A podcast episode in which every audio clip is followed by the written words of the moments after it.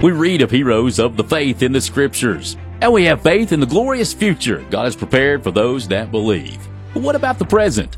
Faith for Today is a teaching ministry of Faith Baptist Tabernacle in Jamestown, Tennessee, with Pastor Josh Grubbs. We would love to see you at our services at Faith Baptist Tabernacle on Sundays at 11 a.m. and 6 p.m. Central Time, but also invite you to come before the morning service at 10 a.m. where we have faith groups and there's a group just for you. We have groups for every age. Come and enjoy fellowship with people just like you. Faith groups at Faith Baptist Tabernacle are at 10 a.m. Central Time on Sundays. With today's message, here's Pastor Josh.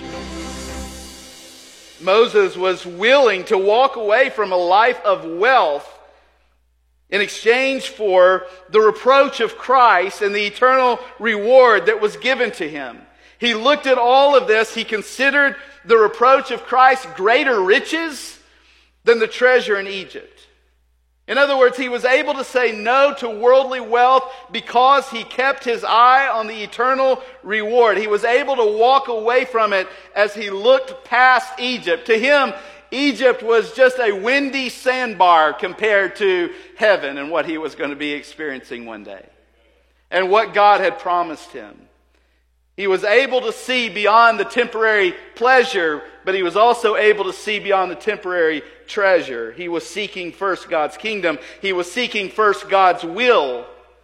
And of course, Moses didn't understand all this at the time when he was doing it, but he was exemplifying what also the Messiah, Jesus Christ, would one day do when he left the riches of heaven, the glories of heaven, the joys of heaven, and took upon himself, as we saw this morning, he, he came to this earth, this sin filled world, and he died for our sins. What an exchange.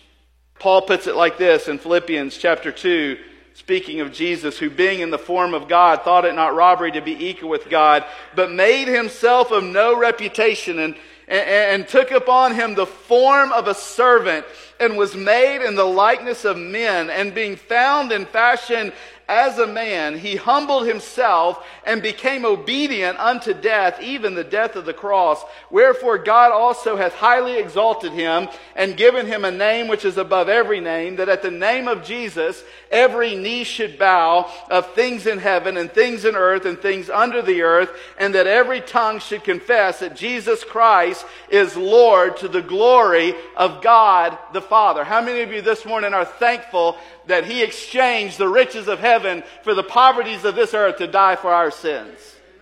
That is what Jesus did for us. And Moses demonstrates faith when he chooses to reject the priority of worldly treasure. Chooses to reject the world's pleasure, chooses to reject the world's identity. Number four, told you I was going to get through this.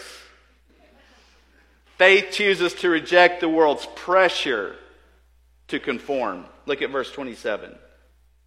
By faith, he forsook Egypt, and then mark this phrase. I love this.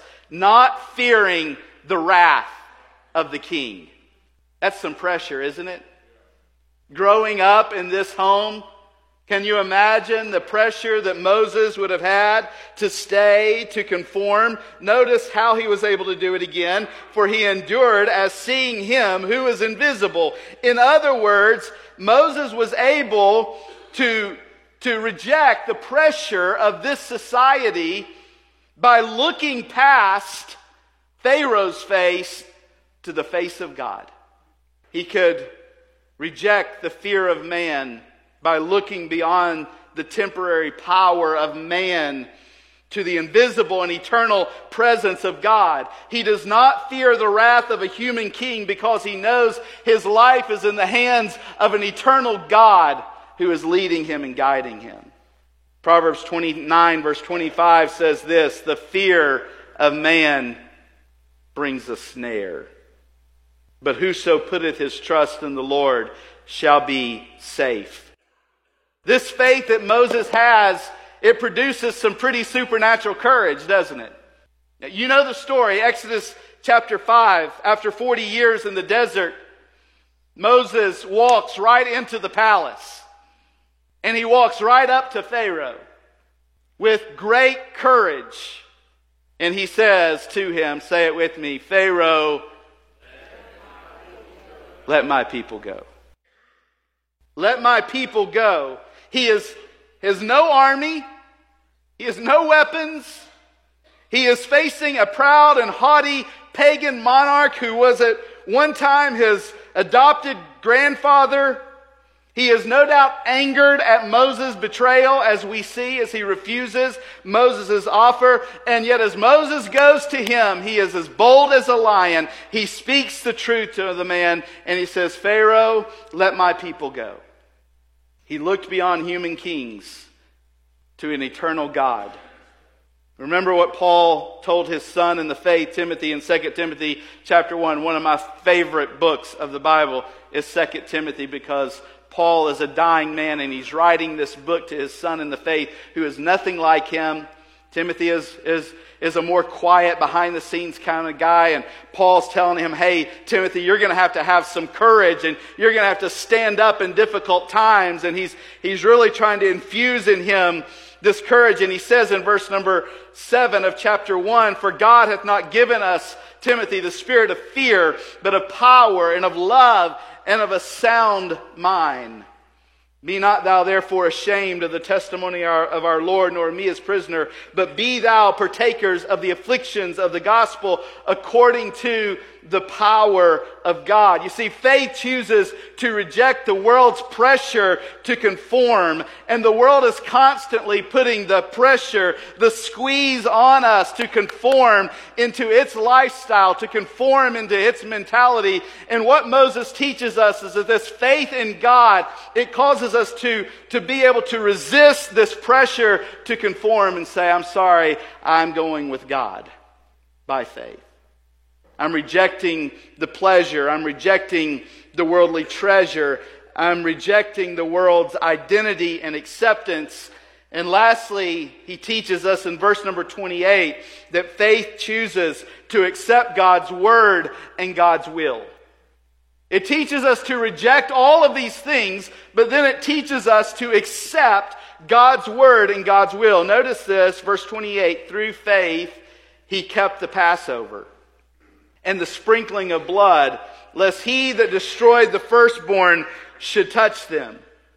This again takes us back to Exodus and it takes us back to the eve of Israel's freedom from the bondage in Egypt, the night before the final plague from God. I won't take time to go through all that, but many of you know the story. The final plague from God, which is the death angel, it would come riding on the night wind and it would sweep into the land of Egypt to claim the firstborn of every home unguarded by the lamb's blood that was to be spread above the doorpost.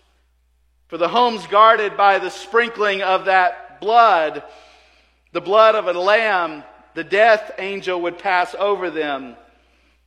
And that's another whole sermon in itself, isn't it? It's a symbol of what the final Lamb of God who came to shed his blood for us. That if we put our trust and our faith in him, that eternal death will never come to us. But life, eternal life, it was Moses who kept the Passover by faith, turning people's minds and hearts to faith in a coming Messiah. And so Moses is a model of faith in the Messiah. He looked ahead. Again, we look back by faith. He looked ahead. He gave up everything the world had to offer because of his faith in Jehovah God and in a Messiah who we now know is Jesus Christ, the Son of God. You were listening to Faith for Today, a teaching ministry of Faith Baptist Tabernacle in Jamestown, Tennessee, with Pastor Josh Grubbs. We would love for you to come worship with us at Faith Baptist Tabernacle on Sundays, Sunday school at 10 a.m., morning worship at 11 a.m., evening worship at 6 p.m. All times are Central Time. And on Wednesday, we have services just for you. There's a kids program, youth service, young adults, college and career age service, and an adult Bible study and prayer. All those start at 6.30 Central Central Time. To learn more about Faith Baptist Tabernacle, you can go to faithjamestown.org or call 931 879 9137.